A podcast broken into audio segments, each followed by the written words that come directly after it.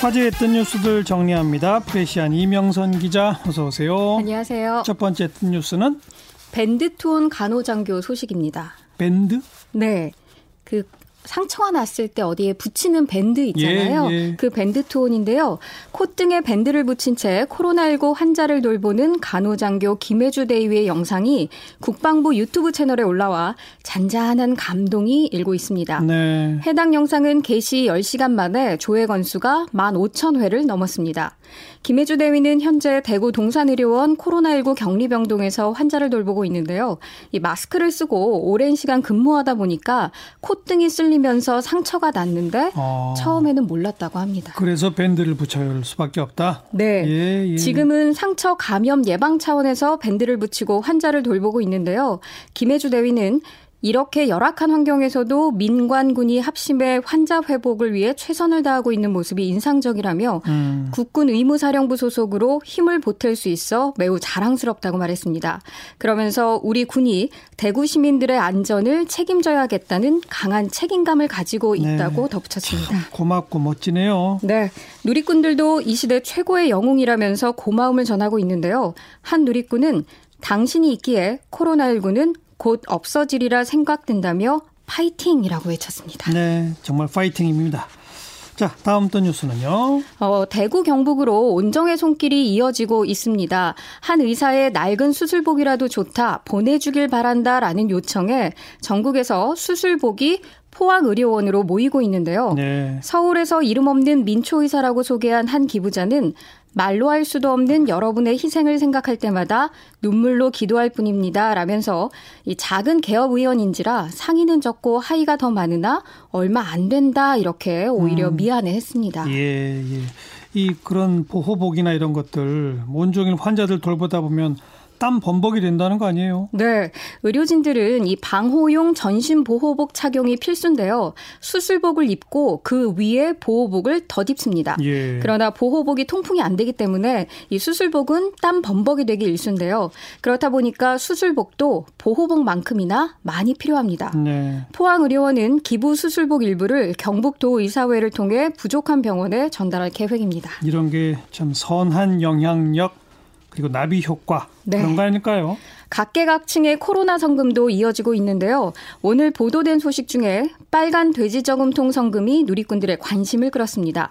인천시 부평구에 따르면 지난 3일 낮 50대로 보이는 한 주민이 갈산이동 행정복지센터에 성큼성큼 들어와서 예. 어려운 이웃을 위해 써달라며 빨간 돼지 저금통과 편지 한 통을 놓고 갔는데요. 음. 편지에는 마스크를 구매하기 어렵다는 이야기를 접하고 개인이 구매해서 도와드리지 못한다는 것이 마음이 아픕니다.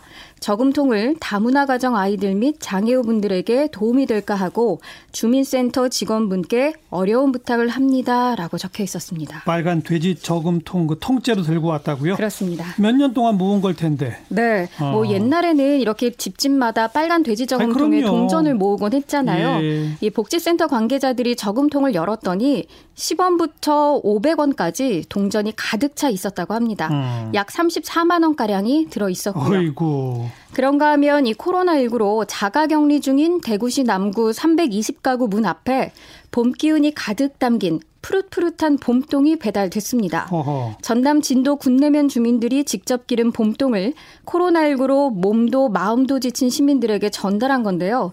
전남 진도 주민들은 대구시 남구가 2012년 수해복구 당시 도와준 데 대한 보은이라고 말했습니다. 참 따뜻한 온정이네요. 네. 각종 기부와 선한 영향력 소식을 들은 문재인 대통령 어제 페이스북에 자신의 이익을 먼저 생각하지 않는 선한 마음들이 늘 희망을 키워준다며 돈이나 물품이 아니어도 괜찮다.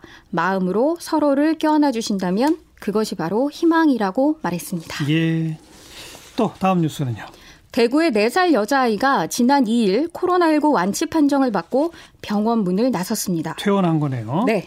아이는 어린이집 교사를 통해 감염됐는데요. 아이의 부모는 다행히 감염을 피했지만 이 4살 딸아이를 혼자 병원에 둘 수 없었던 엄마가 감염 위험을 무릅쓰고 직접 간호에 나섰습니다. 음. 병원 의료진들처럼 이 고글에 마스크 또 전신 보호복에 보호 장갑과 덧신까지 신고 간이 침대에서 쪽잠을 자며 24시간 아이를 돌봤다고 합니다. 예. 그 결과 아이와 엄마 모두 건강하게 퇴원했고요. 다행이네요, 정말. 어, 다만 엄마는 혹시 몰라서 2주간 자가 격리에 들어간 상태라고 합니다.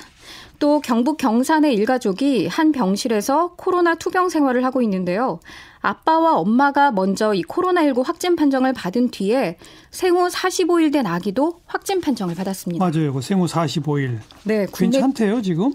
어, 지금 국내 최연소 환자라 걱정이 많은데 예. 정말 다행인 게 체중 5kg의 건강한 상태를 유지하고 있다고 하고요. 음. 아직까지 별다른 증상은 나타나지 않고 있다고 합니다. 예. 매일 소아청소년 전문의가 아기를 돌보고 있을 뿐 아니라 병원 관계자들도 이 출근을 하자마자 아기의 상태부터 묻고 확인한다고 합니다. 참 다행이네요, 그것도. 네, 한 누리꾼은요. 아가야, 네 살 언니 누나처럼 꼭 완치돼 태어나기를 바란다고 마음을 전했습니다. 그래야죠, 그래야죠. 네, 수고하셨어요. 감사합니다. 프레시안 이명선 기자였어요.